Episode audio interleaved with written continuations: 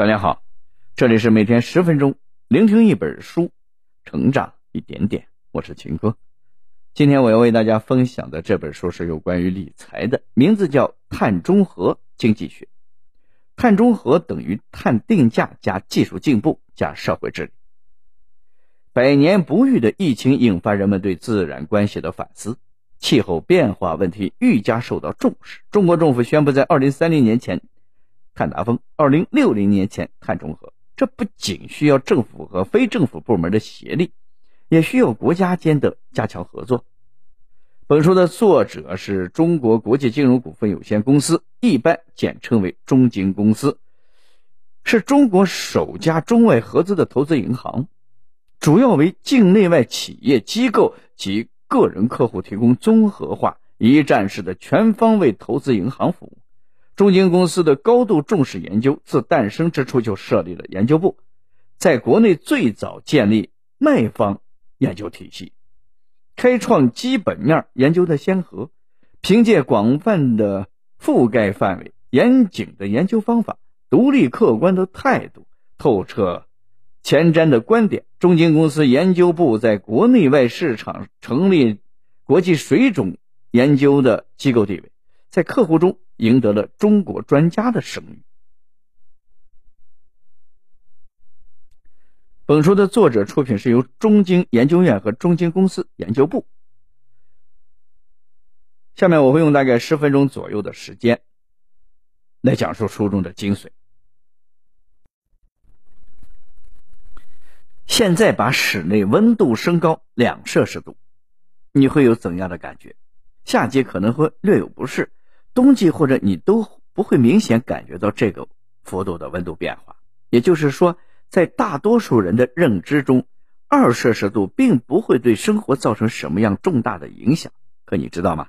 就是这二摄氏度，让很多科学家、民间公益组织甚至各国领导人头疼不已。因为当整个地球的气温都上升二摄氏度，可就不是冷暖的问题了，而是会涉及人类的存亡。举个例子吧。研究发现，气温相对现在上升两摄氏度，土壤中的微生物会破坏砷的稳定性。砷这种矿物质，你知道吧？它毒性极大，在不稳定状态下会被农作物吸收，导致农业减产。还不是最重要的，含砷的化合物会因此留在农作物中，然后变成食物而进入人体，对儿童造成的伤害尤其重重要。和严重情绪是不是紧张了起来？那我再告诉你，这两摄氏度还会让海平面上升几米，让很多沿海地区和岛屿消失。很可怕的是，淡水资源也会随之减少。科幻电影中限时限量使用淡水的情形可能会成为现实。所以你现在明白气候变暖的可怕之处了吧？造成气候变暖的原因并不神秘。人类社会进入工业时代之后，大量被排放到大气中的碳引发了温室效应。你可能会说，既然气候变暖这么可怕，那直接立法禁止排碳不就行了吗？当然不行，因为人类目前的科技能力还无法让社会运转完全摆脱碳产业、排碳产业。比如水泥或者是基础化工的生产就无法做到完全绿色，可他们。又是现在生活的必须，但我们也不能破罐子破摔，任由问题继续恶化。正是因此，碳中和才被写入了“十四五”的规划。不过，这个目标该怎么样来实现呢？目前还没有一个具体的规划呈现在社会面前。相信你肯定对此抱有极大的好奇心，因为这不仅仅关乎于人类社会的未来，也涉及接下来几年投资的热点。而本书是中金公司以经济视角对碳中和这一概念的解读和分析。中金公司是中国第一家中外合资券商，曾承销过中石油、中国建筑、中国工商银行等巨无霸级别的 APO。如果有机构对中国经济和中国市场的特点有通透的理解，那中金公司一定是其中之一。接下来，我就通过两个部分的内容来说一说。碳中和的具体实现路径是怎么样的？首先，该怎样解决排碳企业的外部性？其次，为什么说技术进步才是碳中和的核心？好了，我们就来先说一下该怎样解决排碳企业的外部性。外部性是指某个经济主体生产经营的过程中，对其他经济体造成了有利或者不利的影响。有利影响是正外部性，不利的影响是负外部性。其实简单点说，负外部性就是自己犯了错误，却要所有的人来一起买单。排碳企业就属于这个范畴。你可能会问，排碳企业的经营者就不怕气候灾害吗？这就要说到。碳排放这件事的负外部性具有超时空属性。虽然现在极端天气要比过去出现的频繁，但对大多数地区的人来说还处于可承受的范围内。真正可怕的气候灾害要在十几年甚至几十年后才会成为普遍的现象。所以，一些企业经营者当然不会把用于扩大生产或者直接分红的资金投入到减排的项目上。你可以说这样思考很自私，但却无法避免这一现实。这个时候就需要政府来出手治理了。理论上，政府只要设立碳税，就是对排碳企业额外征税，碳排放问题就会被解决。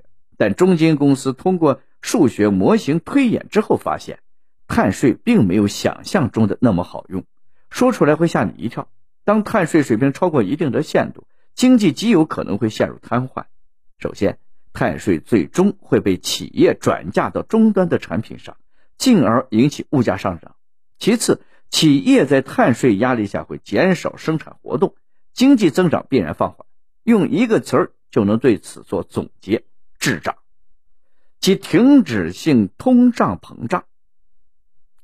所以，中金公司认为，要解决问题，必须先引入市场机制。具体来说，政府可以根据个人行业的特点来分配。碳排放的免费配额，比如造纸行业采用绿色技术的成本较低，就可以多给一些免费的配额；建材行业向绿色转型的成本较高，就少给一些免费的配额。如果哪个企业的碳排量超过了免费配额，就得花钱在市场上去买了。这与必须缴纳的碳税不同，碳排放量会因此成为。企业必须考虑的生存要素，直接与碳排放者的私人成本挂钩，碳排放的超时空外部性就此解决了。这可不是凭空想象。对西方已有的碳交易市场的研究表明，市场机制确实能够激发企业开发和采用低碳技术的意愿。当然了，碳税该收还是得收，只要别超过限度就行。毕竟干坏事得受到惩罚。听到这里，你可能会认为今天的解读要结束，其实还早着呢。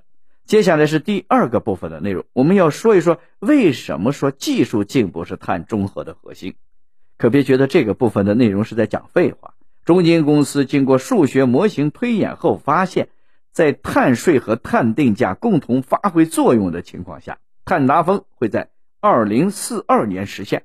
并在二零六零年下降至一百三十亿吨，但“十四五”计划提出的目标是二零三零年碳达峰，二零六零年碳中和。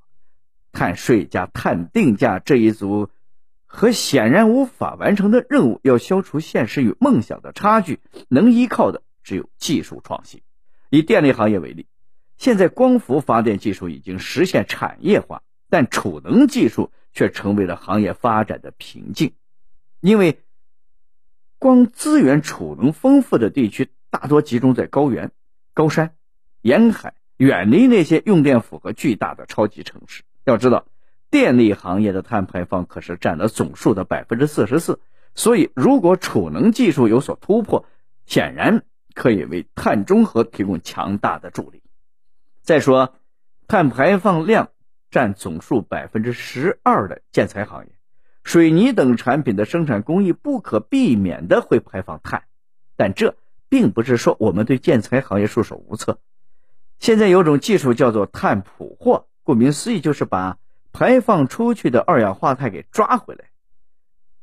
捕获到二氧化碳有很多好处，比如生产可降解塑料，或者注入到油层，提升油田的采收率。是不是觉得这个技术真的不错？但碳捕获技术的运营成本特别高，目前根本无法实现大规模的商用，所以中国现在只有一个碳捕获项目。所以你明白技术创新为什么是碳中和的核心了吧？当然，技术创新需要政府制定政策，对知识产权进行保护，并鼓励绿色金融的开发和开展，这样才能增加技术创新实现的可能。也正是因此，中金公司才列出了这样一个公式：碳中和等于碳定价加技术进步加社会治理。读到这里。这本书的内容我们已经了解的差不多了，下面我来为大家总结一下：排碳问题具有极强的超时空外部性，只有引入市场机制才能有效的规训企业经营者的行为与选择。但碳税加碳定价这一组合无法实现中国社会的预期目标，必须通过技术创新才能完成“十四五”对碳排放的规划愿景。当然。为实现碳达峰和碳中和而制定的所有具体规划，都需要政府提供有效的政策支持。以上就是《碳中和经济学》这本书的主要内容。希望通过我们的解读，帮助大家了解了碳中和这个概念，也能够对其中的投资机会有所判断。好了，以上就是今天这本书的全部内容。恭喜你，我们又听完了一本书。每天十分钟，聆听一本书，成长。一点点，我是秦哥，我们下期再见。